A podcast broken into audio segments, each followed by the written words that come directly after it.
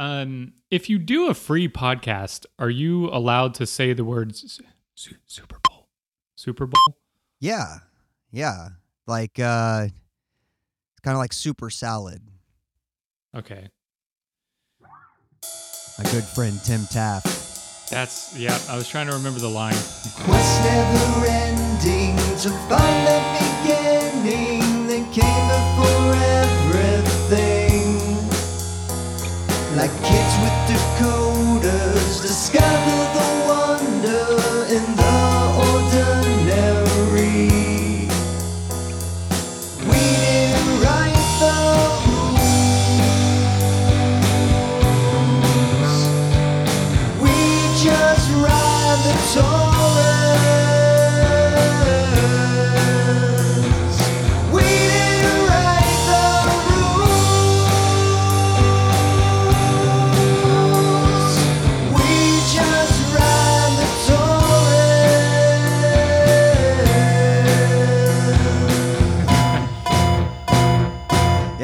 You're saying it with the implication that you when you say super, you're you're saying S O U P E R.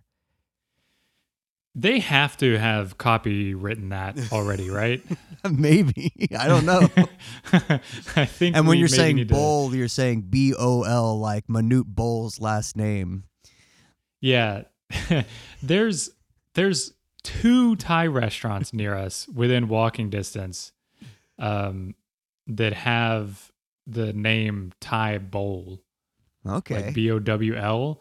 But I don't think we can't tell if they're like the same company or. oh yeah, whatever. yeah. Like uh, you know, all around your you'll find a million different Joe's pizzas around a city and none of them are related to each other in any way. like some are like the Armenians and some are like Albanian guys and like another is like a Mexican family running it. They're, they're all Well- just I guess it's just a name that if you submit it to the state commerce board or whatever, the the Secretary of State, they're like, "Yeah, Joe's Pizza. It's not one that we've got to say is already taken."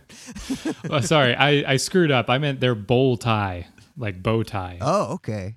Yeah, that's that would be a catchier restaurant name than Thai Bowl. Um, yeah, and the other thing with Joe's Pizza, did you know that the name like Buca de Beppo just means Joe's Kitchen? No, I didn't know that. Beppo, Beppo is an Italian nickname for Joe. okay. Like you know how uh, is it just? A, I think it's just in Mexico. I believe it would be different than Spain, uh, Spanish like nicknames. But the a nickname you would give someone is not like you know your name is Josh, like kind of a Mm. shortened version, right? It like it's not. It, what what is, what is this famous one? Isn't Jesus like his nickname is Chewy? or, or the nickname for the name Jesus is Chewy. So Chewy's like the restaurant is Jesus's. Oh, okay, okay, okay. I get you what you're saying. Yeah. So Beppo is the shorting So- shortening for Joe. So Beppo is short for Joe in Italian. I've always uh what's uh the Geppetto, the name of uh the puppeteer in Pinocchio, you know, the Italian puppeteer. That's I the one remember that- it as the the cat that Greg milked, but Yeah, yeah, yeah. Little Geppetto. um that that name's always I was always concerned about that name. Like what do you call Geppetto for short? yeah. Like what does he go by for a short name? I don't think you can. It's either Either uh, way. you're accusing him of something, or yeah, you're, Either way it's bad. yeah. Well, I mean, you feel that internally because of your Romanian roots. you And, know? and could a- only a person named Geppetto make little child puppets that he played with? yeah, it sounds like a puppet making name. that was a good query that Jake proposed too. Um, is there anyone who is really into puppets that's married to someone that isn't into puppets? Yes. Yeah. oh man, we had a lot of puppet talk this weekend. It was fun. well, what are you doing for the Super Owl? um, I know, don't even know if I'm gonna watch. I don't know something. It's Sunday, Because right? of all the kneeling. Yeah, yeah. I just, you know, plus I just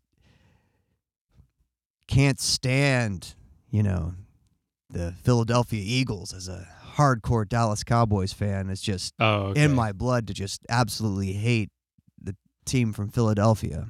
No, Right. I, I'm totally indifferent to that rivalry. The the rivalry that I would that matters more to me from the Cowboys standpoint is much more um, the Giants and the Redskins for some reason than uh, or sorry, Commanders um, than uh, Philadelphia ever has. I don't know why. Maybe because I was a huge Randall Cunningham fan growing up as a kid.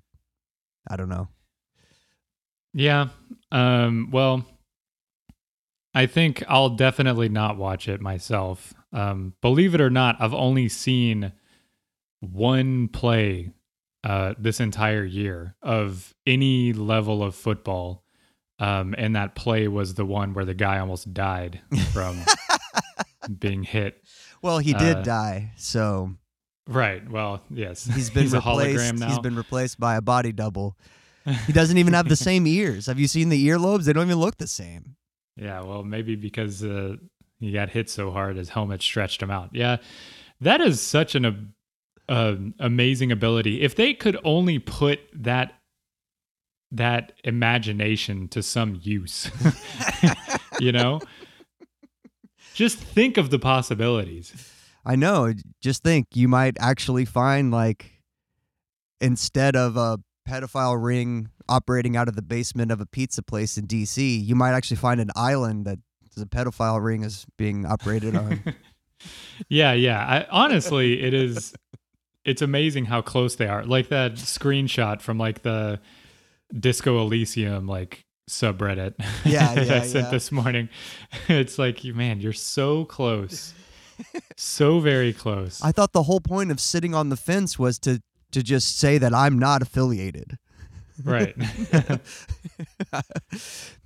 Meaning I don't want change of any kind. I don't. I don't want extremists in charge, so I'm going to just go along. with whatever current- extremists are in charge. Right.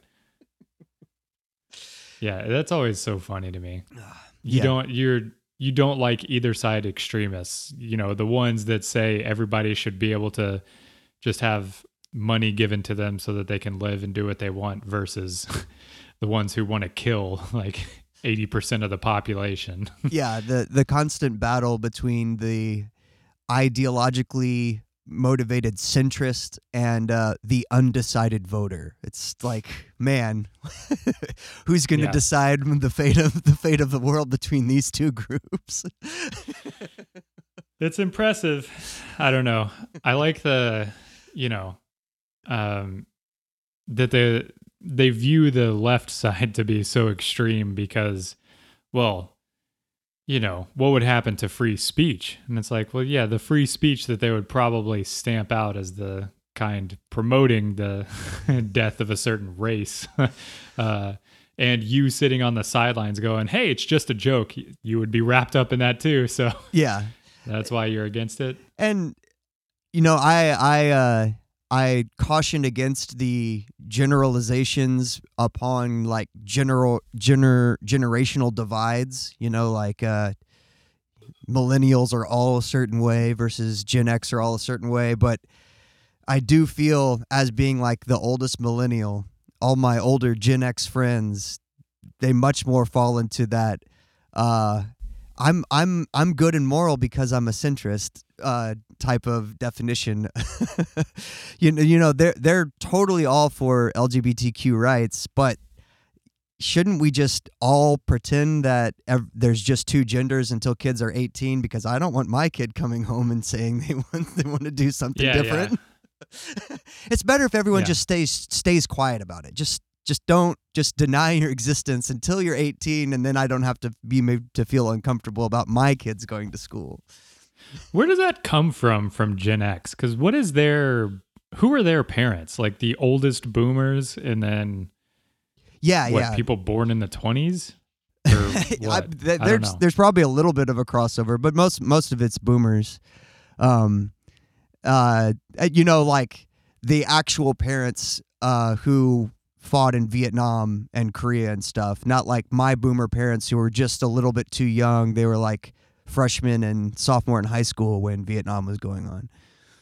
Yeah.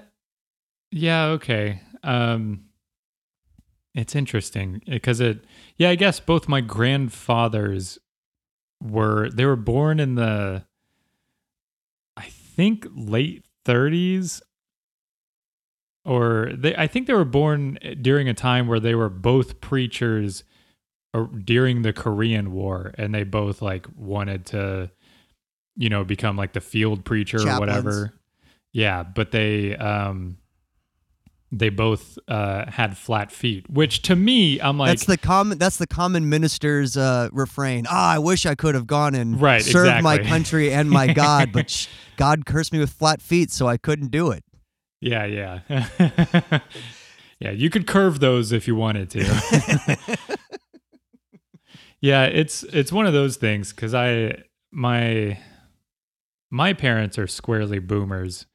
Um but they have like it's so funny cuz I remember my mom like when we were little she was like "Ugh, I just wanted to grow up and be a flower child. And it's like but you are really against a lot of different races like for, like do you understand the concept there which it's i i get very tired of the online argument that's like yeah all the hippies turned into you know uh right-wing reactionaries Yeah. It's like nah i've met quite a few hippies that are still hippies you know the the hippie movement is kind of a weird one too in that i feel it's the pop culture aspect of the hippie movement and the way that it was like digested by the american public at the time made it Yeah. seem like something that it really was to me it's much more like the the hippie kids who are able to just leave their run away from their suburban homes because you know their dad was a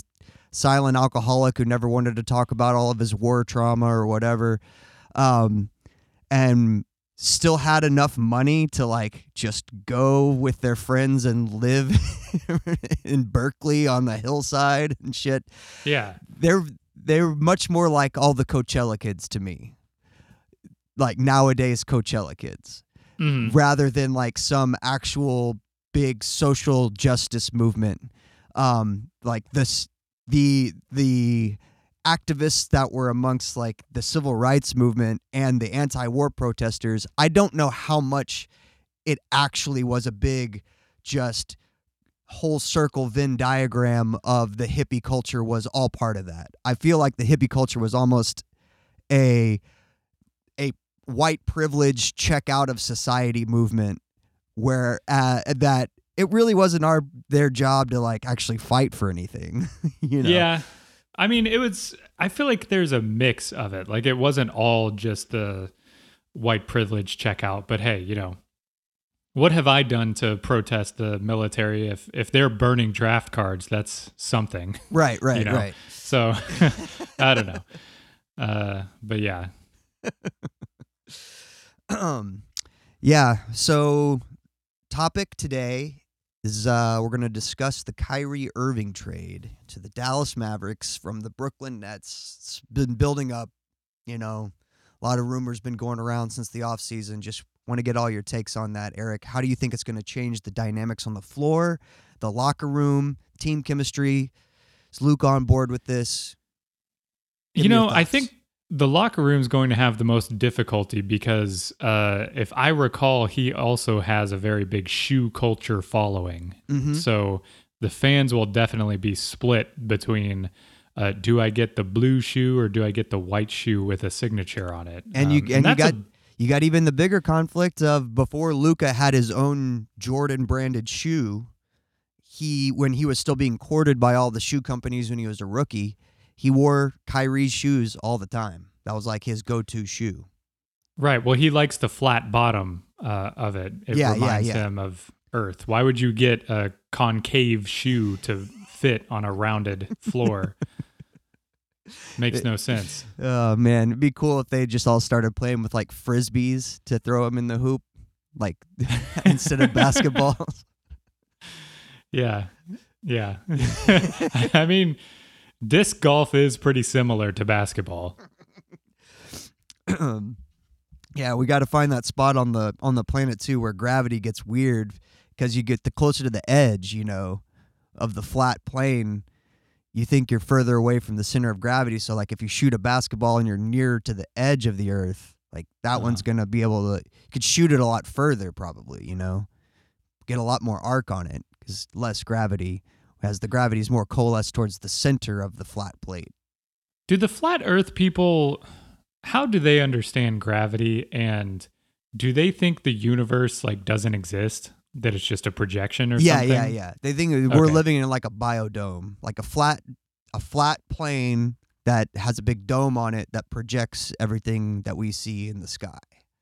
And so they do they think the whole planet is flat and the whole planet is a biodome or like some government is forcing billions of people to live I don't know. Uh, I mean, I've never seen a billion people in an IHOP, so it's how do I know? it's tough because naturally I think of like a heliocentric solar system and like the universe and the way that my mind thinks about it. So it doesn't make any sense to me. But I guess if you can think small enough, if you can just shrink your worldview to like so small, then uh, then maybe you could you could wrap your head around it. okay, yeah, I'll try. Just imagine there's no stars. that there there Uh. was never any interstellar process that fused a bunch of elements together from helium to carbon and created all the elements that we know that make up all of the matter and things that exist today. That never happened. so Kyrie Irving is is it's Irving, Yeah, right? yeah, or yeah. Irvin. Um, he is also the like anti like he got suspended for the anti-Semitic stuff, right? Yeah, yeah, yeah. Um, so he'll fit right in. Yeah, and, and you know, um, we already have like the uh, God hates Home of gays Patriots Christians that are outside that the too. games all the time. You know, as you're Yeah. walking in the game, you know they're doing their sort of version of the Westboro Baptist Church stuff. Um, and uh, so it'd be cool that now we'll have like all the Black Israelites out there too, Okay, yeah, yeah. Just Um, proselytizing to everyone who wants to come in the game. It's gonna be awesome. Uh, that does remind me. Nikki and I were walking to uh, to lunch yesterday.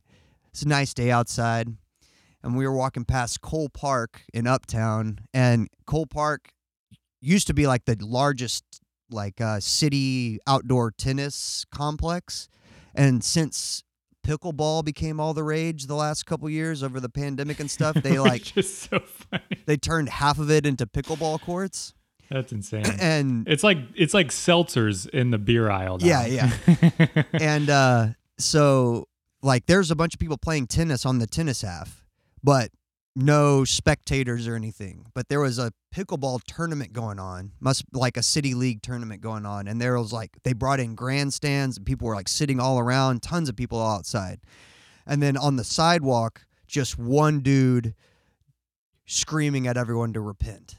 You know, with his uh, you know, God God hates gays sign and his little uh, boom box that he could talk in with a microphone. And Yeah. um, that's uh, we realized oh this was a uh, it was like a LGBTQ pickleball league or there was a team like a LGBTQ team that was part of the league or something. And so this guy just showed up to just scream at people the whole time. We he's just relentless. It's just I don't I don't know how that's you know a good look for religion in any way but whatever. No one no one like interacted with him which I thought that was the the best thing just fucking ignore him he's one guy yeah. It, those things are um like it has to be that you're convincing yourself that you're going to get a better spot in heaven or whatever, right? oh yeah Like it's not to actually convert anybody. No, a big big part of like the uh call to conversion and to um to go out and spread the word and be a missionary and all that is that you are compelled by the fact that you're supposed to save as many souls as you can, you know.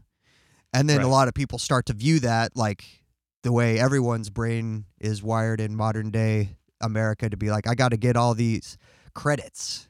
I got to build up my Yeah. credits you know, God's gonna look and look at my sash and see all my merit badges, and I'm gonna like get a better mansion. it's just so funny that most of that comes from the Protestant sects. And why did they split from Catholicism? Yeah. Because of all these credits you Yeah, have exactly. to accrue.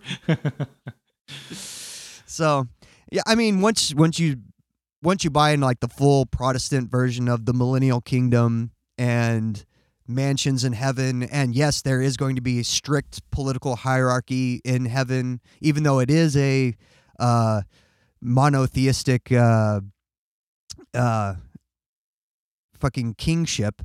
Uh, everyone's going to have a role. Like if you were like a really good pastor or minister, like you'll get a mansion, and they'll be like people that are your servants. So like slavery exists in the millennial kingdom.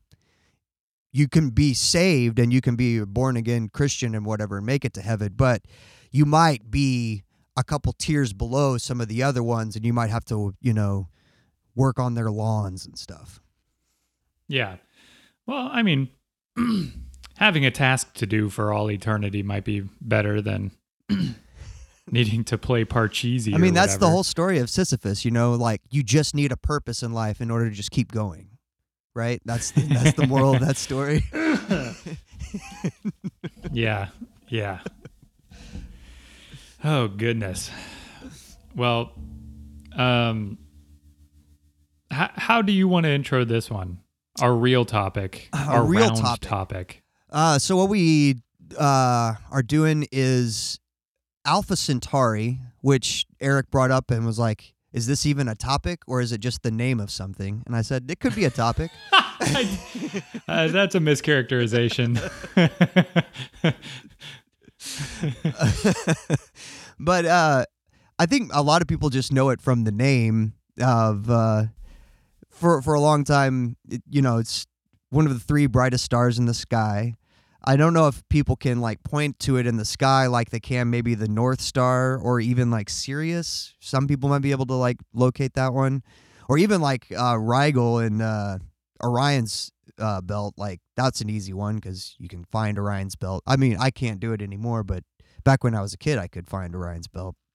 yeah. Um, but uh, the reason Alpha Centauri is like why everyone knows about it, or why you might know the name and don't know anything else about it, is because it is the closest star system to us, um, at just under five light years, and uh, the I guess the interesting stuff about this is we've Eric and me and Justin and Dan McDowell and as many other people as we can get to read it have been reading the three body problem which All of your white males you listen to. yeah yeah. Which uh it talks about like a alien um civilization that comes from a three star a tri-star system. And you know their the their eventual journey to earth to interact with us on the planet and stuff like that. So um conveniently enough the closest star system to earth is a tri-star system. It's technically a binary star system. Uh alpha centauri a and b are the two main stars which are almost identical to the sun. Alpha centauri a is a little bit bigger and alpha centauri b is a little bit smaller. And then you've got proxima centauri or alpha centauri c as some people say it but its official name proxima centauri. And that's a little bitty red dwarf that's way far away from the other two stars but is still in a gravitational orbit around the, the gravitational center of the two main binary stars. So it's it's cool that there's a uh, three star system that's really close to us but it's also one of the um, around that small red dwarf proxima centauri um, was where we found one of the first exoplanets when we were doing a lot of exoplanet research back when they were just using the Kepler um, spacecraft and some of the other early missions to monitor transit um, activity of um, other worlds in front of stars, and you can see the light dim a little bit, so you can know if there's a planet out there. And at first, when they were doing this, uh, they found a lot of all over different stars, a lot of big Jupiter, you know, giant planets because it was easier to see those, you know, cause a dip in the radiance and magnitude of the star. And But then later on, they started finding more Earth-sized ones, and it was easier to see Earth-sized planets if they were orbiting small dim stars like red dwarfs. And Proxima Centauri is a red dwarf, and um, it has a planet that's about the size of the Earth that is orbiting in its habitable zone, which is way closer to its It star so than our- close. than we are to our sun. Um, so we've talked about this before, but just quick refresher: an astronomical unit is the average distance between the sun and the Earth. Now, the sun or, or the Earth is orbiting the sun on an elliptical orbit. So at some points it's further away and some points it's closer. But the average distance is just under what? I can't remember the exact numbers now. It's one astronomical unit. It's just under 300,000 kilom. I can't think. I don't know. My zeros are losing in my head right now. Yeah, I can't. but anyway, the the the point the importance of that is that uh, we couldn't fathom distances that were further than the sun to the earth when people first started measuring stuff. Um, when you get, you know, the Egyptians measures, red, uh, measuring the circumference of the earth and stuff like that. Um, but once you get an astronomical unit for the earth to the sun, then you can start extrapolating that and finding out how far apart other things are. And the reason you can do this is because of the thing called parallax. And we've talked about this before too, but just once you know that the sun is uh, this distance from the earth, to measure things that are far away from you, um, you need to, just like our eyeballs in our head, they're stereoscopic vision. So um, we're measuring. The reason we have depth perception is because our eyes are spread apart on our face, and so we're looking at things in our in our focus point from slightly different angles, which allows us to gauge the distance through trigonometry in our brain. You can do the same thing with the Earth.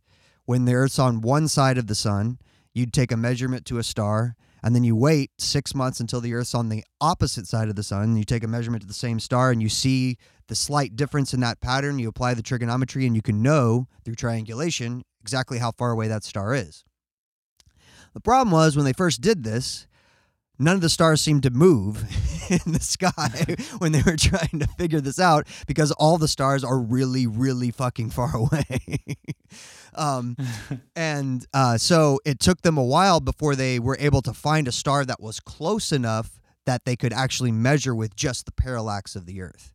Um, nowadays, we do it by having lots of telescopes out in space at different distances all over the place, measuring lots of different angles, and we can tell stuff that's, you know, thousands of light years away, not just stuff that's within a 15 to 100 light years away closeness.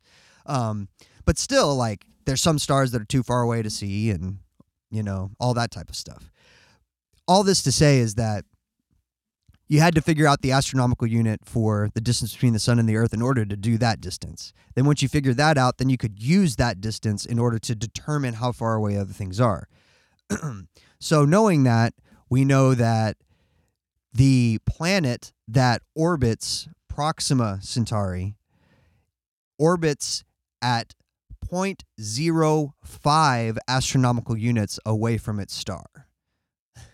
So it's 5% the distance from Earth to the sun. That's how close it is to that red dwarf. But that because it's a red dwarf, that is the habitable zone of that star. Yeah, it's the one AU is 149 million kilometers. There you go. And Proxima Centauri B, the planet, is 7.5 million. Yeah. Um, and the thing that really like tripped me out is that that means its year is 11.2 Earth days. Yeah. which is uh so short. right. And this is the the it's cool that there's an Earth planet in the habitable zone of a star, and it happens to be the closest star to us. Um, that's all really cool. The problems with that being like actually having life, or is it a good candidate to search for life, or things like that, is that it being so close, even though it is a red dwarf and that is the habitable zone, when a planet forms like that, it could end up tidally locked with its star, similar to how the moon is with us. So Mhm. only one side of the planet is always facing that red dwarf and it is getting roasted. And the other side is a dark frozen wasteland. so there's maybe this little bitty vertical ring uh, around the planet on the edge of the day and the night side where you could have something that would be alive. But even then, because you're not having like a seasonal change and other stuff happen, the likelihood that you would have life that would be robust and evolve and things like that would be pretty low. The other downside on Proxima Centauri being a star that would host life is that because it's a red dwarf, it is a highly volatile flare star, which means that when it sends off solar flares, it will get eight times brighter than it is right now. So every time a flare goes off, you're seeing an 800% increase in luminosity and amount of radiation energy being ejected from that star. So if you're a little planet very close to it and these flares are happening all the time, you're talking mag orders of magnitude higher levels of radiation that it's just getting dumped on constantly. And when you can't like avoid a flare cycle and the flares are happening frequently. So even for having like microscopic life develop, even if it had liquid water on it or whatever, the thing is going to be so baked in solar radiation from the flares that it's going to be tough unless for some reason it has some incredibly powerful magnetic field that is being generated by its iron core way more powerful than the earth's magnetic field because you either have the flare as and the radiation were so strong that it stripped away the atmosphere like it that it had in the beginning like what happened with Mars. Or um you have where the magnetic field was never strong enough to begin with at all and the whole thing has just been just a radioactive chunk of rock the entire time that its entire existence.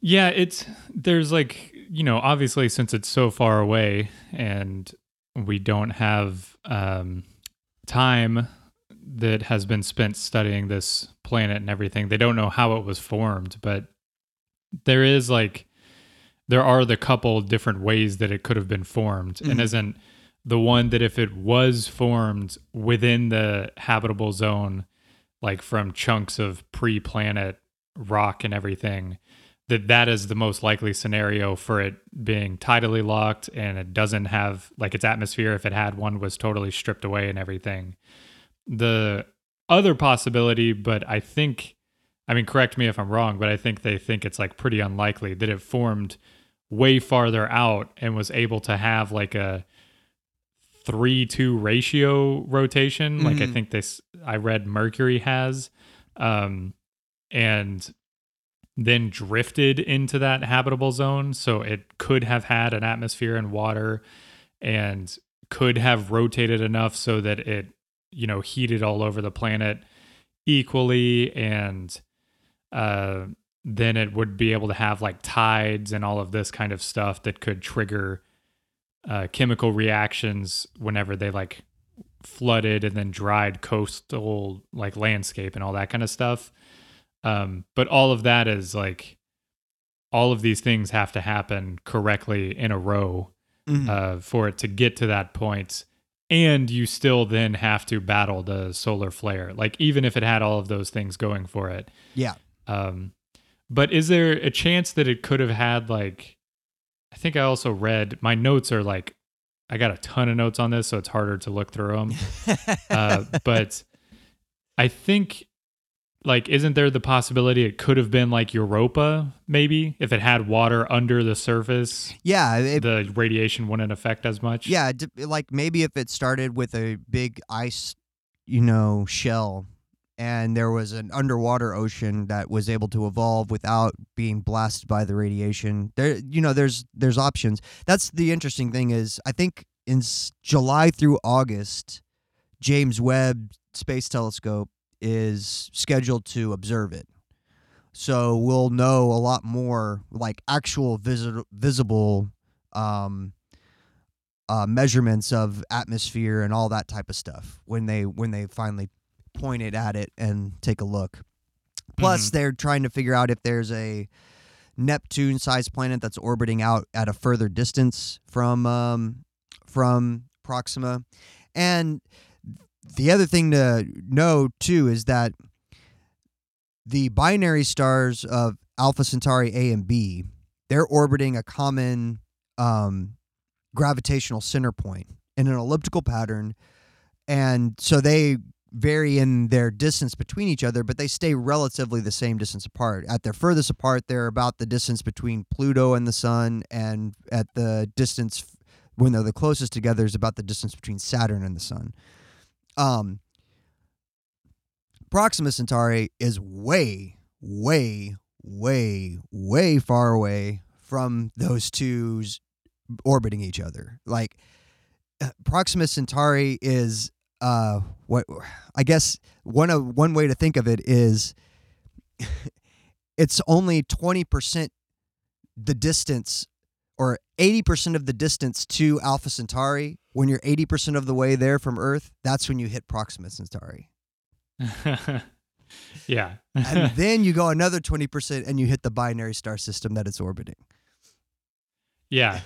It's uh it's very interesting the like the distances and everything cuz you I don't know like looking for whatever reason, well probably because it's the closest to us, but there's like artistic renderings, there's renderings. Oh yeah, uh, you Jake. get the you get the sci-fi guys out there being like ready to plan what it's going to look like when we go there in 200 years. Right. Right. Yeah. So you have like the visuals of all of this kind of stuff. So it, you can almost put your head into like, okay, this is what the Proxima Centauri B planet looks like. And this is how it, would look like with like the three sun sunrise kind of thing. hmm Uh, even though they're very far away. So they're more stars, but they're still fairly close. So they're brighter. Oh yeah. Um, Oh yeah, the the two stars would still look big cuz yeah. Yeah. you're you're still pretty close to them, much closer than you are to any of the other stars in the in the universe. But it's just once you start thinking about like that's the thing whenever we did the voyager stuff that uh i don't know impresses me i guess is whenever you really think about what is happening whenever you have a satellite fly by you know uh you know neptune or whatever you're like that's an entire planet. Like i have not seen a fraction of this entire planet. Mhm. and then you start thinking like oh well like we could go to that planet and stuff. And you're just like well you know i haven't ever been to cincinnati. Like uh so to imagine those sorts of things when you're thinking of these faraway planets is it starts to feel like a little silly i guess because you're like all right you know that's uh so far away. But it is cool to imagine like these things exist because then you can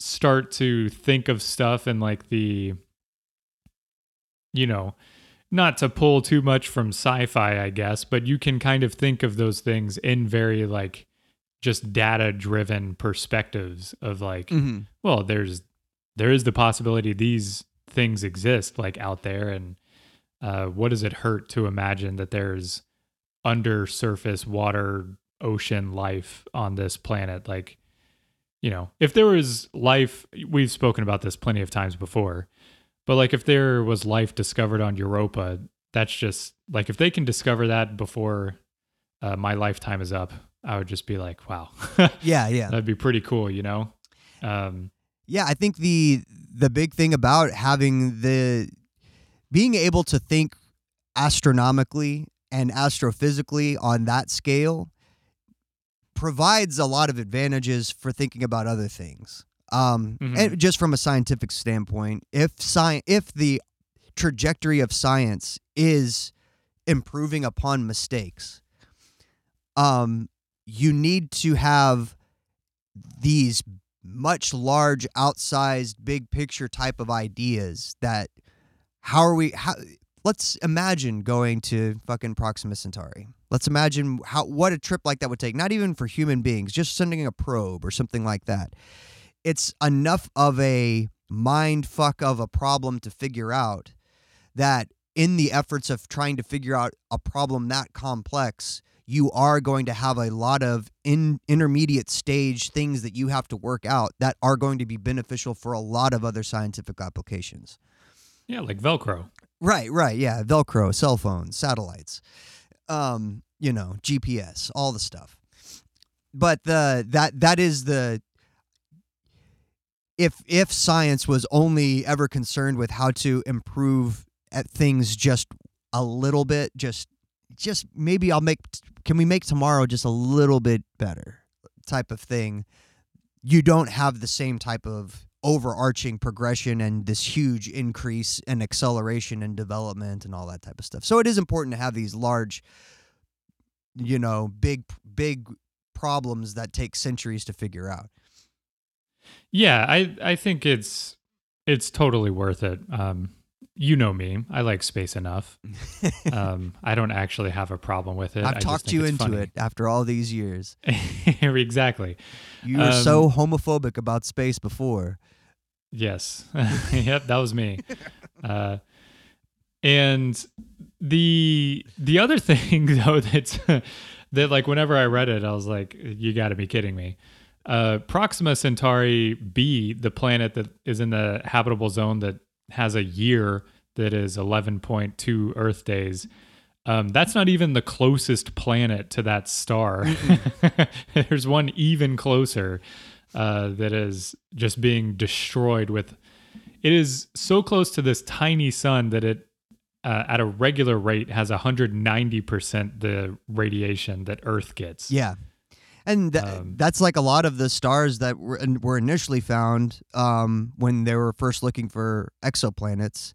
It was just a lot of these hot, big gas planets that were right next to their stars, either being gobbled up by stars or sharing even their like atmosphere was blending in with the atmosphere of the star they were orbiting. Is that going to cause like drag eventually, and that planet's going to fall into the star? Pro- Uh, it'll probably it'll probably be ripped apart first before it falls. The the the force of the gravity will rip it to will rip it apart. The whole the whole structure of the star will come apart before it stays a whole piece and like falls into the star. Okay, that makes sense. But then, so for that instance, because you know way more about stars and stuff, um, is that one that's like to have a gas giant close to a star? Was there just not enough material for it to become like a two star, like a binary star system, like the Alpha Centauri AB? So the majority of stars that you see in the sky are binary tri star systems, quadruple star systems. There's even five, six, and seven star systems. Most of the spots of light you see in the night sky are not single stars. We're kind of rare um, as far as observation is concerned of having a solar system around one star.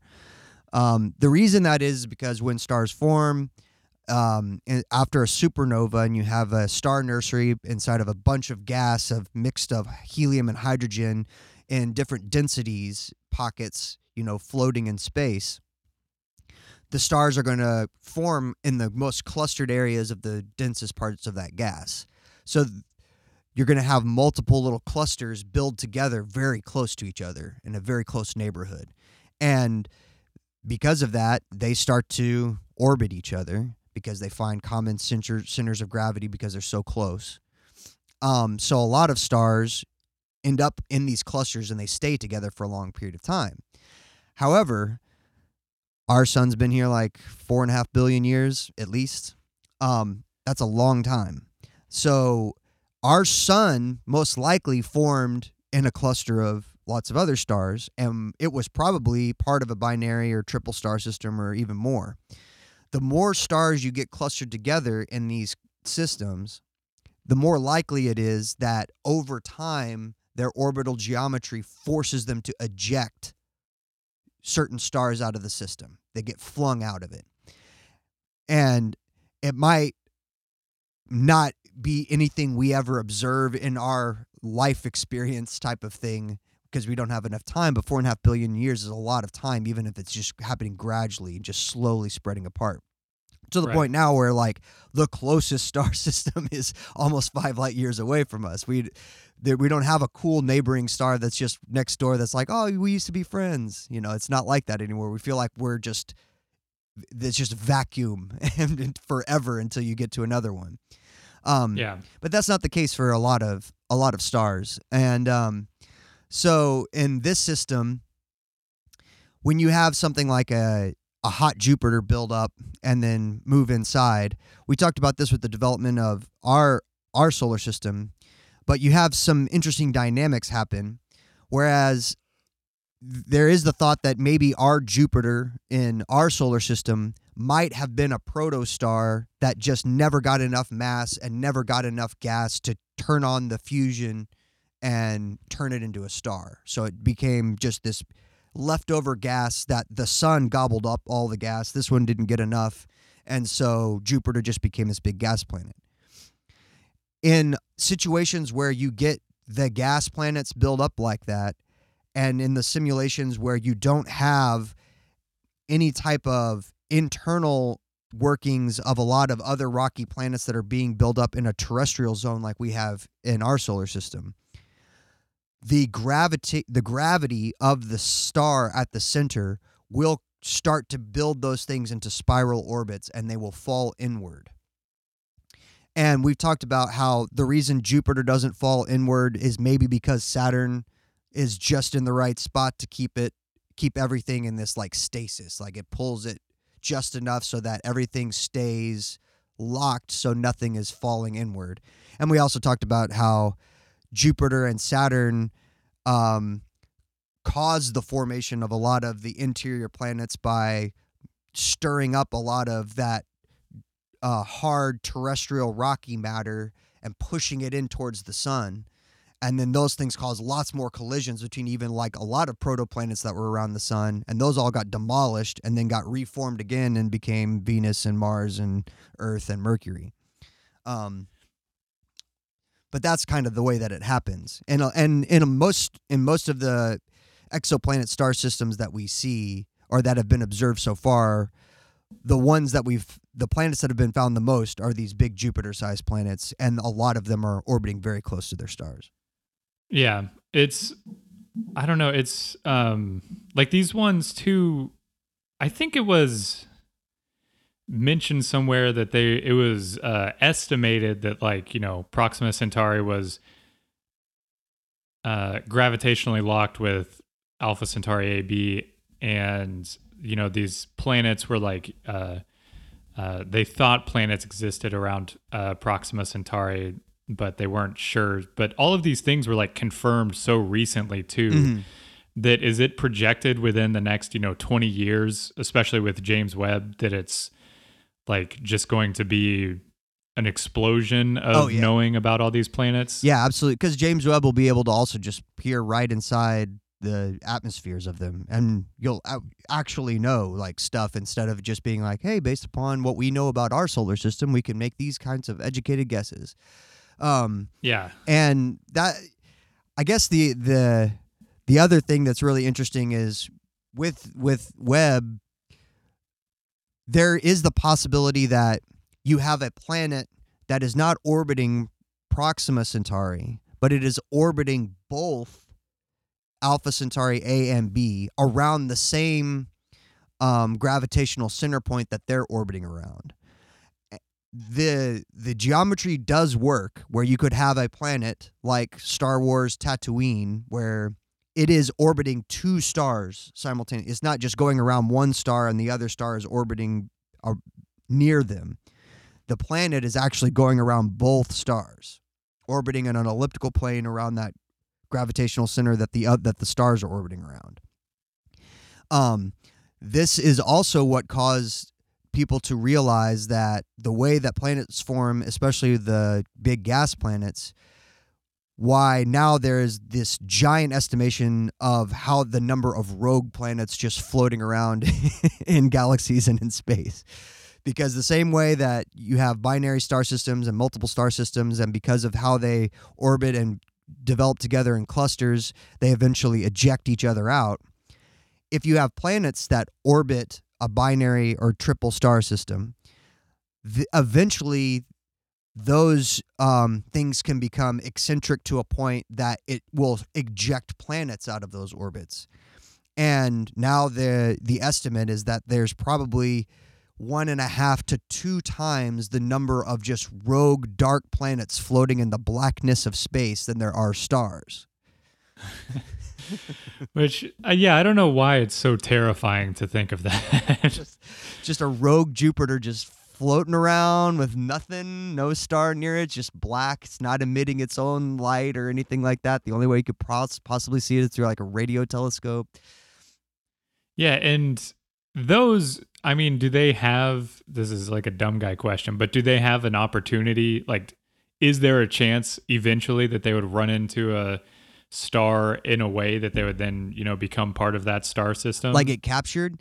That's Yeah. that is an interesting thing that the uh, the um the fabled planet uh, nine or planet ten or whatever planet X for our solar system that people talked about or, or have theorized is one of those instances where it's a captured a captured body in our solar system that Mm. wasn't formed in the formation of our solar system but was captured and it operates on this eccentric orbit that's not in the same plane as the rest of the planets. Oh, okay. So that would be kind of one of those situations. Mhm. It would be it would be a very rare chance for it to be in the same yeah, yeah. If, it, like if, if it's in this, if it's in the exact orbital plane as all the rest of the planets, it's probably not something that was captured. It was probably developed at the same at the formation of everything else. yeah. Man, I I like all this stuff. This is kind of cool, huh? So, so Um, how long is it going to take us to get there, Eric? With modern, with with our current techno- Okay. tel- technology. Well, that was that was something that was pretty interesting because like if you're talking getting humans there, it's going to take uh never. yeah. but they have uh, i meant to look into it but i looked up this other stuff instead um, but what is it the is it the Starshot or the slingshot program or Uh, something Starshot. That I think that I remember the first time I heard about the Starshot program was, God, had to be like early 2000s. I was we were going to the planetarium at the University of Arlington, Texas at Arlington, UTA. They have Uh-huh. a planetarium there. And um, they were running they were running like a commercial before the planetarium show of like submit your ideas for the Starshot program. and then yeah the- it was they were explaining how the competition would work and all that stuff. yeah it was it's breakthrough Starshot and they they were trying to come up with the proof of concept like fleets of light sail interstellar probes Um, and with those probes that, uh, yes, the technology needs to be developed, but it's not something where we like need an insane, unforeseen advancement in technology. Yeah, right? we don't have to invent it- physics for that one. right. It could be created. Um, and oh, good. Mark Zuckerberg, uh, founded. It was founded in t- what? Founded in 2016. The Maybe this is uh, maybe that's when they announced what the what the plans were going to be for it. maybe. Um, but yeah, it's to get to Proxima Centauri. They think they want to build a light sail uh, probe that could reach 20, 15 to 20% the speed of light. So then it would take just 20 to 30 years to get there. Mm-hmm. And there, Um, there's different ways of doing this too. Um, back in shit, 2012, 2013, um, the Planetary Society, which is um, a just s- space tech organization, uh, GoFundMe type thing that was started by Bill Nye.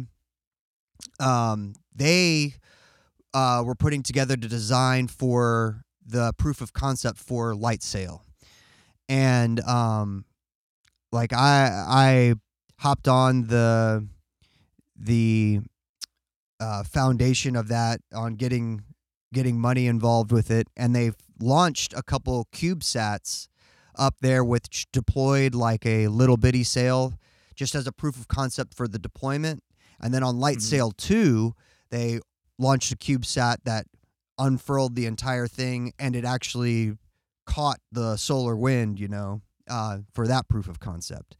So it's hap- they've done both. I have the I have a little s- centimeter by centimeter square of light sail in a in a little uh frame on my wall. in your medallion. yeah, that yeah. You wear My everywhere. my my my name was etched on that CubeSat, so it's floating around in space somewhere.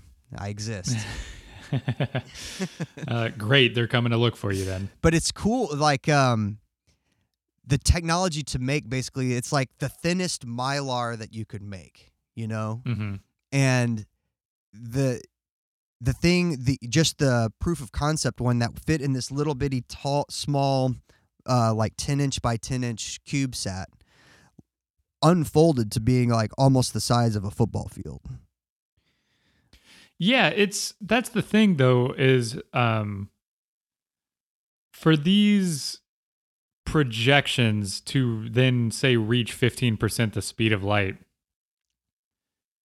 are they planning on flying by the system at 15% the speed of light or are they do they have a way to slow it down Right, that's you got to have the average acceleration and deceleration that's included in there. So that that is the other thing. If you send probes, slowing down doesn't matter so much. You know, right Because you're just but 15% the speed of light is a pretty fast it's very flyby fast. isn't it now the thing with the light sail is that it's kind of like a constant slow acceleration. uh-huh Um, the other thing is if you just want to use a light sail and you're just relying on like the sun to give you that initial push, the push is going to get less and less and less and less and less the further away from the sun you go. right So your initial acceleration is going to be your most, but you're not going to keep getting an ex- that much of a boost the further away you get. There's nothing that's like drag, big forces of drag that are going to slow you down. Um, so the question would be: Is there a way as you approach the star? Do you still have the sail out in front of you, or do you rotate the thing around and use the sail, picking up now the photons emitting from the red dwarf star, hitting it as a deceleration thing, like a parachute, you know, falling down towards it? Right. Yeah. Because then, then you've also got to account for it's a small star. It's not going to be as strong of yeah. So some Um, of the um, some of the tech ideas to really make the light sail thing work involve first building a giant focus lens in space. Mm, And that lens would focus the solar radiation from the sun into a tight beam, almost like a laser beam. And then that beam, you would catch that beam like catching a wave when you're surfing and ride that beam for as long as you can. As as long because as the further away you get from it, the more dispersed it gets, like a flashlight, you know. Um, so that Yeah. would be the idea of really getting the acceleration fast without having to waste a lot of time when you're closest to your energy source. yeah. it it seems doable, but also um, seems I don't know. Feels like something that they're not going to do. Well, that's the, that the other that's the big thing to think about too is if you want to get there in like 20 to 50 years, you obviously aren't going to send people. Like you're going to send probes, you're going to send the smallest fucking thing you can, like the smallest little piece of tech that you can come up with that you can make go really fast. Like what we sent to Pluto with New Horizons, like that thing was super fast, super tiny, didn't require a lot of stored fuel on its own. Um, and was able to get there in a very short amount of time. Um, even that, I think, at New Horizon speeds would take like twenty thousand years to get to uh, Alpha Centauri. So, in order to change that, you're gonna have to get get quite a bit faster. Um, but that's that's the that's the main thing is like if you can make something super small, that's a very tiny probe you have a lot better chance of making it go really fast without having to like send up a whole bunch of chemical propulsion and crap with it. Yeah, I mean we we know we don't want chemical propulsion, right, folks? Right, unless uh, you're doing the old uh, the old idea of dropping uh, nuclear bombs out behind your ship and using the blast wave to propel you forward. Yeah, which is still just such a watching those videos is is insane. It's still it's like still like this might be the most practical way to do it based upon current technology. It's not like we can um the the ones that are always the fun the funniest ones are the ones that were the ships that were like uh designed to harness the just free hydrogen floating in the universe. But the idea that you could fu- use that and then fuse that hydrogen together in order to create so you don't have to bring any fuel you're just grabbing all the hydrogen Right. you can but like the density of hydrogen just in space is like maybe one per cubic meter yeah. so the the size of like the net to catch hydrogen and the amount that you could possibly catch is so small that uh, you c- really couldn't like turn it into effective rocket fuel or fusion fuel to power you. Um, I mean, maybe if we pursued that though, they would get some air scrubbing technologies off the ground here, right? Big picture, long shot, all that stuff. yeah, yeah. Well, I think the the advantage of doing I think there is certainly a way to get there. I think there's a way to get that they could launch a probe in like the next 10 years that could get there within a few hundred years probably. Based upon the technology that they're that is currently being developed at JPL and stuff. Um but that's why they have the targeted uh, date for the launch of the mission to go there is 2069 to give them enough lead time to actually develop the type of propulsion system that they would need to get there. Because the the hope is to make it there the trip in 20 years. Um which So they'd know that the machines would still be able to receive a message. yeah yeah yeah yeah. Well that's the other thing is once you get there it's going to take four and a half years for the signal to get back that reports anything. Because even if traveling at the speed of light through your transmission beam you know Yeah. it's four and a half light years away. So you're gonna it's gonna you get there and then you don't even know what happened for another four and a half years. And by then the probe is long since gone by the time you get the information back. So it's not like there's going to be any kind of two-way communication where you're like okay well why don't we rotate it here and get a better picture from a different angle? Yeah, I mean it's it's really going to suck whenever you've sent it out there and you've planned plotted all of these you know rotations and everything for it to observe the star and planet and uh four and a half years goes by and you find out it was just smashed by an asteroid like Yeah. before you even it just there. randomly found the one asteroid just Yeah.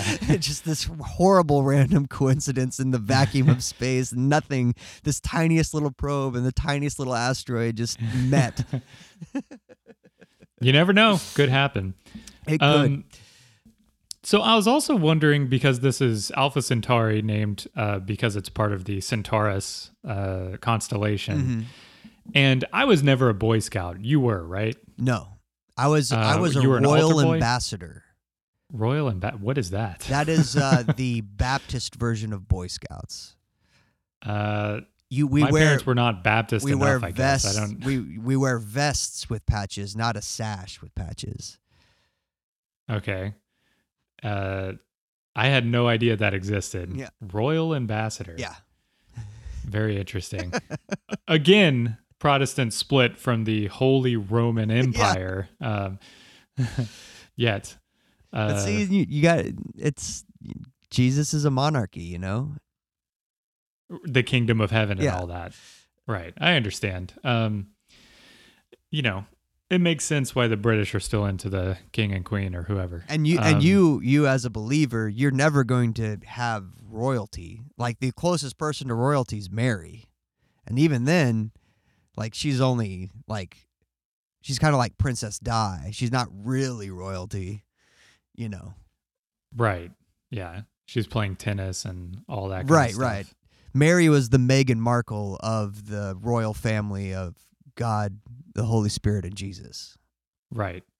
Um man, I was looking up stuff on like Jackie Onassis the other day. That, what a weird It's crazy how like all those rich people are. Um anyways, Uh, the so did you learn how to like navigate by stars in your royal ambassadorship, or were stars, uh, you know, demon eyes?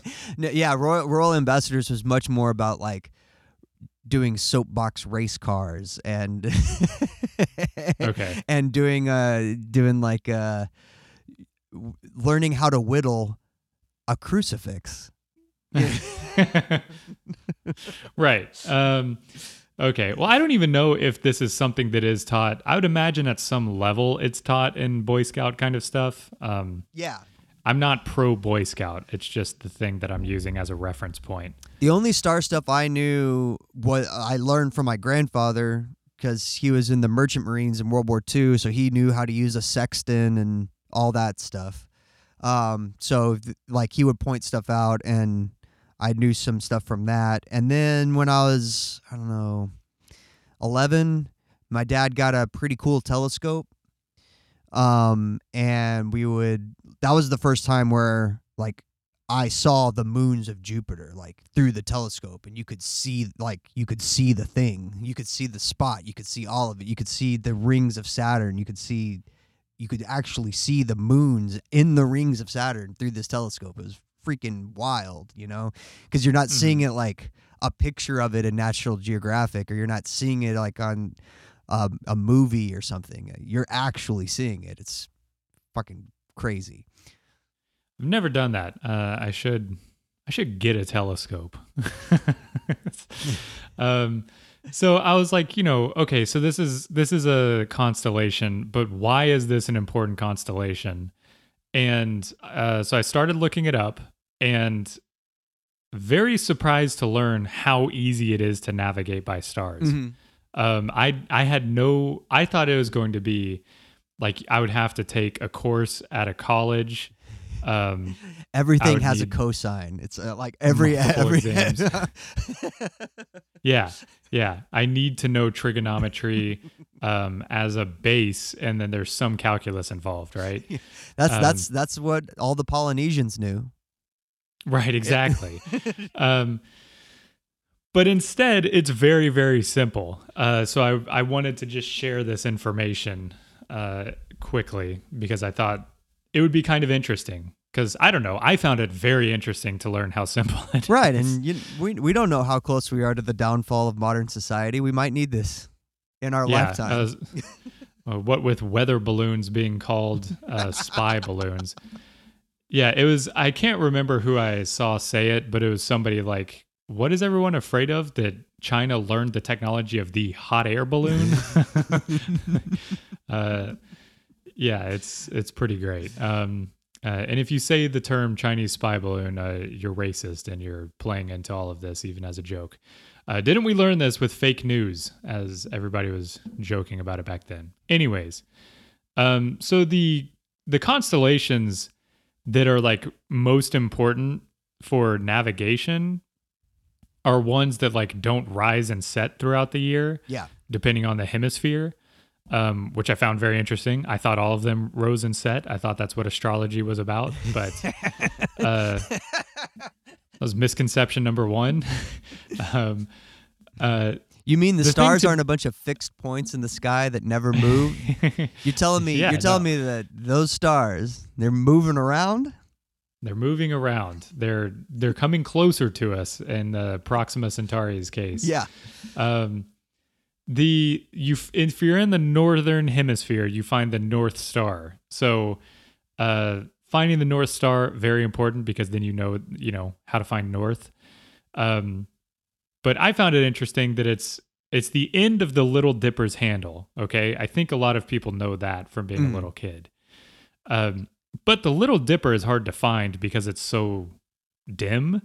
Um, and the North Star is also not like the brightest star in the sky or something, uh, because you know there's no intelligent design. Um, and so the way that you find it is you find the Big Dipper, which is brighter and bigger. Um, you or find the or Ursa stars, Major if you think it's a bear. or Ursa Major if you think it's a bear. Um, but come on, uh, it looks like a dipper to me. We all know dippers, Yeah. right? We grew all up- we have all dippers in the kitchen. yeah, uh, totally makes sense. um, you find the two stars that form the front of the ladle, and then you draw a line through these two stars, and straight out from the tip of it, the North Star is located along this line. hmm And then Um, and you know it's the North Star because once you find that one and then you look to the side, it's forming the handle of the Little Dipper. Right. And if you find uh, Cassiopeia, um, which is like one of the brightest stars in the sky, that you've gone too far, which is also like why. To me, it never made sense. I was like, you got to really have rote memorization for all of this stuff. And then I don't know how you apply it. You don't need rote memorization. You need to go, oh, that one's too bright. So I went too far. Mhm. Like, it's, it's not that complicated. For some reason, it seemed very complicated to me. Um, But but if you're if you're in the middle of the ocean at night and it's your first time to ever voyage past where all the maps said this is where all the monsters live, don't go beyond this point. you need to know more than just the North Star. Like there is Right. there is required you got to do you do have to measure other stars to the angle of the horizon so that you know that which where your heading is and all that type of stuff. yeah, that's so that's where I'm going with this one too. So the next thing to do if you're in the southern hemisphere is find the Southern Cross, which is how you find, uh, you know, global south, I suppose. Um, and again, I found this very interesting. In in the south, uh, there's like a cross in the sky. Mhm. Um, it is called crux. Uh, you know, because it's uh, never mind. I can't make a joke out of it. It's it's the it's a cross, right? And interestingly, whenever it is at its the peak of its um, what do you call this? Perihelion? That's a big word. whenever it is whenever it is most straight up and down is when it's at its apex. That's the word I was looking for. Um, and when it's at its apex, if you just draw a line straight down through the cross, that is global south. Now, say you're not sailing in the middle of the night for the Southern Cross. How do you find south? Because it's going to be tilted at an angle. Uh, one way you can do it is you can draw that line through the cross. Then you extend the line four and a half times the distance between that top and bottom star. And then from that four and a half times distance point, you drop straight down to the horizon, and that's global south. You've created a triangle. You've created a triangle. And, you know Pythagorean where- theorem, that's been around since before Pythagoras. Right, but we don't need to know that here. we don't need to know. Um, this is where Centaurus comes into play, which I didn't realize Centaurus is like only visible really from the southern hemisphere. Oh well, Um, now, yeah, especially now. Well, yeah, now. Um, and you would then use the two front hooves of the centaur and where the line that you extended between the southern cross stars and the line that you draw perpendicular uh, hold on let me just read through the what the points on this website Go for it. uh, you draw a line through the top two or the top and bottom stars of the cross. Mhm. Then you find the pointer stars of Centaurus and locate the point directly between them. Draw a line perpendicular to that. And wherever those two lines intercross, the one from Centaurus's hooves and the line coming straight off of the cross, that directly south or directly to the horizon is south. Um, Now you've used Euclidean bisecting of angles in order to determine something without using numbers. Yeah, you can take this big picture if you want, but I just found south. Okay. Um, and so then I was like, okay, so now it totally makes sense why you would care about constellations because they're just easier to find in the sky. Yeah. Look, Um, it's a map that I didn't have to nobody draw ever- on a piece of paper and keep with me. Yeah, it's it's amazing uh, how simple this is. Then you want east and west. You look at your point, your north or your south, and you just extend your arm straight out. Or if you can see Orion, if you're close to the equator, um, the first star from Orion's belt uh, always rises and sets like one degree off of east or west, Mhm. which is also something I never knew. Yeah. Um, so I just find that stuff like very, very, very simple.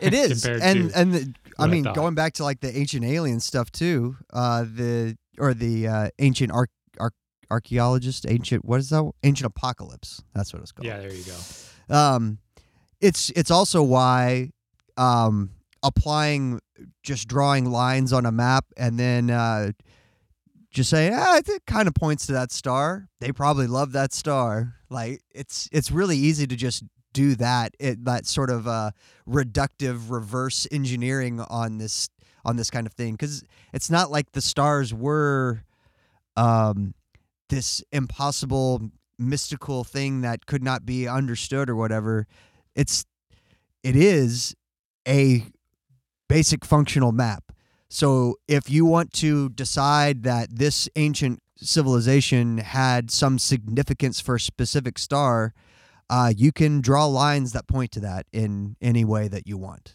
like you can connect all the dots that you Yeah. want and say they mean whatever you want them to mean, um, because there you don't have any record that said that these people actually said that those things were important to them. Right. Yeah. It's, I mean, as I've now described, you can see like it's it's not complic so complicated that you need to design your entire civilization's uh building structure around like remembering which star is important Right. or whatever. It takes like an afternoon to learn. And you don't need the buildings to to remind you where the stars are. They're there every night. Yeah. It's like, oh shit, where were those stars again? Oh, well, let me line up these corners of the buildings that we built. All right, this this will remind me where the stars are. Yeah, it's the other cool thing with like Centaurus. Um, you know, it did it has moved like what was it, two thousand or seven thousand years ago? It was visible in the northern hemisphere. Yeah, yeah, because no, no. Ptolemy has it in his historical record. He could see it from Alexandria, but you can't Yeah, see it now. It's below now it's below the horizon line. But in seven thousand years, it will be maximally visible in the northern hemisphere. Mhm. Um, so it does like shift like that, but obviously it's not going to cause a problem overnight or during one boat trip. No, no. Um, and like, what is it? Uh, twenty-seven thousand years, uh, Alpha Centauri and Proxima will only be like two point two light years away from us. yeah, yeah, it's something crazy. It'll be way closer. Um, the the thing that I found kind of cool about it, like all of these stars, even though they it wasn't visible from the northern hemisphere necessarily, um, in like Chinese uh, astronomy, the use of you know uh, their constellations and stuff like that for navigation, um, Centaurus isn't visible. Obviously, China, northern hemisphere. Uh, but those stars are still important. They're part of three different um, constellations, uh, which I found kind of cool. That they're, it's like the dragon. One of them is the dragon of the east. One of them is like the crane of the south, and then a few other stars are part of like the southern constellations. Um, which I found that to be like oh yeah, endearing almost that like humanity like totally separate civilizations you know? Like the i was reading a little bit on like the Pukapuka um location like the people in polynesia and stuff that did use centaurus for them to have kind of a similar association with these stars are important as like people in china who can't see the full constellation uh that's pretty cool Yeah.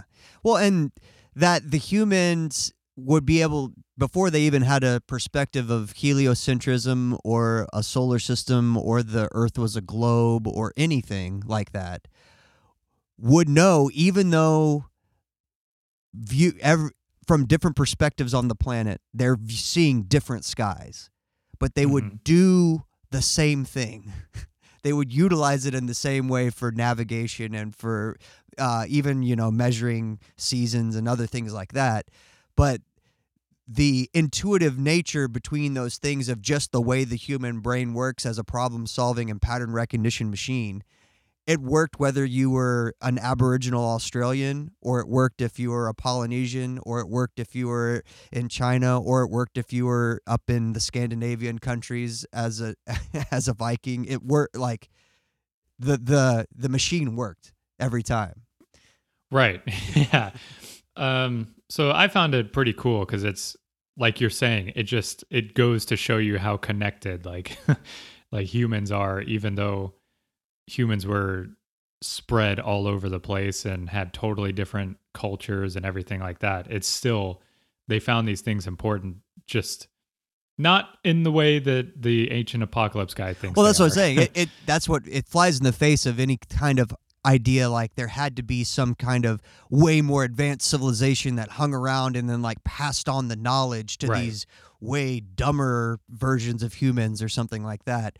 This stuff originates in all of these places separately without being informationally informed or traded upon or whatever. Uh, people figure out a way to solve the problem in the same way. Yeah, I mean, I I should have looked this up. Like, how hard is it to use constellations and stuff? Because that it seriously flies in the face of that guy's entire like premise that this, you know, everybody was just a complete moron. Yeah, they just looked up and were like, Um, "Oh, too many dots, yeah, yeah. overwhelmed." Impressive that guy has a career. Well, you know, and to that, and that's the other thing that we talked about in that episode was how it robs like the cultural significance from all of those people too, because a lot of the way that they tied uh, stories and uh, tied in the the histories of their ancestry and all of that is also from being able to depict the stories in the stars. Like that's where the movies were they played out. You know, when they had the told about how this great battle went, they used the stars as like the visual element. Um, so that was also preserved as their encyclopedia of knowledge too. So when you knew the story of this constellation that was specific to that culture, you also knew about like their mores and their social problems and all, all the other things in their history. Yeah. Yeah. It's uh, you know, like when you were saying that um the the distance between the Alpha Centauri AB is uh, between Pluto and Saturn. That's why quickly in my head I did the my very excellent mother just sent us nine pizzas so I could remember which planets is Yeah, in between Pluto's those further. planets. Saturn's a little Yeah. bit closer. You got Neptune Okay, and well, Uranus in between them. but I did I couldn't remember was it was it Jupiter and, and Uranus or is it you Mhm. know even though Ju- I know Jupiter because Mars and stuff I'm not I don't have I don't like memory you know Yeah, I don't. I never remembered anything using like that uh, a, that uh, acronym tool when it came to the Well, way planets. smart I guess I'm a weirdo. yeah you just could just remember it huh just could remember the masses and the I, I guess because like uh, making uh, different model solar systems, you know, like you I, you just know where that Saturn's after Jupiter. The rings come after the big one. You know, I don't know. It, the only ones that you, I might have ever I would ever flip would be Neptune and Uranus because those were the iced ones and they're kind of the same. So it's tough to and they and their orbits do like almost intercept each other at one point too. So there was there could have been a time where they are actually in opposite positions of each other where they are now. uh I can't tell you if I ever made a solar system Uh, the coolest one we did was in high school astronomy, where we had we tried to do a scale one, you know, and we tried to get the Mhm. scale small enough so that we could actually make it like fit, and even still like to get Pluto on there, we were we were started in like the longest hallway of the school, and like the scale was, uh, like uh, Jupiter was the size of a marble, hmm and even then, to get Pluto, like we had to go out past the parking lot, across the street, all the way out into the soccer field on the adjacent lot behind there. And that's where you had to stand in order to be the representation of Pluto at that scale to make it a two scale model of the solar system. How big was the sun? Uh, the sun was a basketball. Okay. So Jupiter's not that big. It's pretty huge, but yeah, Uh, it's tiny. Ti- tiny compared to the sun, and the sun's not that big either. So when, Yeah, when you really uh, get into it, Yeah, the only model I ever made with like cotton balls and stuff was um, in the eighth grade. We had to do, uh, like we had to choose an atom or an element, Mhm. and then you know research all of that.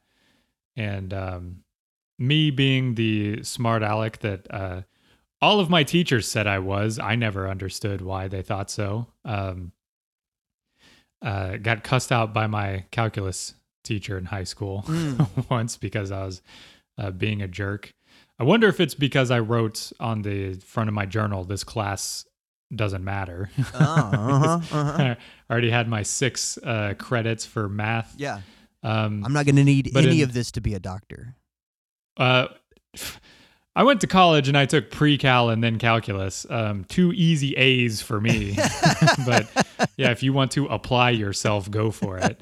Uh, so the um, in the eighth grade, we had to choose an element, and he said hydrogen was off limits.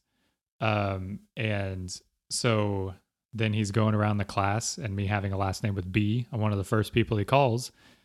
Naturally, I chose uh, hydrogen. Um, or no helium. yeah, sorry, uh, number two. I'll go number two, helium. Uh, and without skipping a beat, he just goes tungsten. so uh, I got a big, heavy element to make. Um, Well, at least you didn't get a but didn't make radioactive it to one. scale. No, I mean the people who did, they're like, yeah, not a lot to known about it because it doesn't exist for longer than Yeah, yeah. this many milliseconds. You just br- bring like a little piece of flash paper and just have it go up in smoke real fast and be like, that's that's basically what it's like. right? Yeah, yeah. Man, I had such a problem with assignments. I was good at doing assignments, but in my my exp- extra potential class, I remember uh, we were doing something with like the Lion, the Witch, and the Wardrobe, and it was over Thanksgiving break, I think. And we were supposed to come up with like a project to do, and she ha- gave us a list of these like eleven things we could choose from, and I chose one of them, and then at like 7 p.m. the night before I go back to class, I realized it said, you know, choose six of these 11 projects to do. Uh, So I just had a problem with doing stuff. So I quickly made a diorama that night, made a robe, uh, cooked some food. you were doing Lion the Witch and the Wardrobe in public school. Of course. It's cool, man. I it's guess Texas. I guess the the those uh, rural public schools are a bit different than these city dwelling folk. Yeah, man. Whew. We should we should get on a school board somewhere and ban all of those books. yeah. it's got like bestiality and shit in it. What are you doing? Yeah, yeah. this is a Christ-like figure. You're trying ban. you're trying to you're trying to say God is a lion? Come on. A Uh, lion. we, as long as we can also ban The Great Gatsby, uh, unless the teacher points out this is only famous because they are good at, uh, you know, the illustration and the ability to make you visualize what they're talking about, not because of the story. Do not think it's a good story. Look, any story is great when like the the climax is when everyone's driving drunk home and they're like, "What if we just drive different each other's cars? Like, what if I, I'll just drive your car, you drive my car?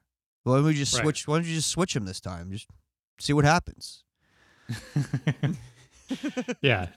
Little did you know the brake pedal was on the other side. No, who's he gonna run over now? Yeah. Always the funniest part of that to me is just like this all could have been figured out so easily. you, Yeah. you didn't have to do all this. Oh well. Um, but yeah, It was the 20s.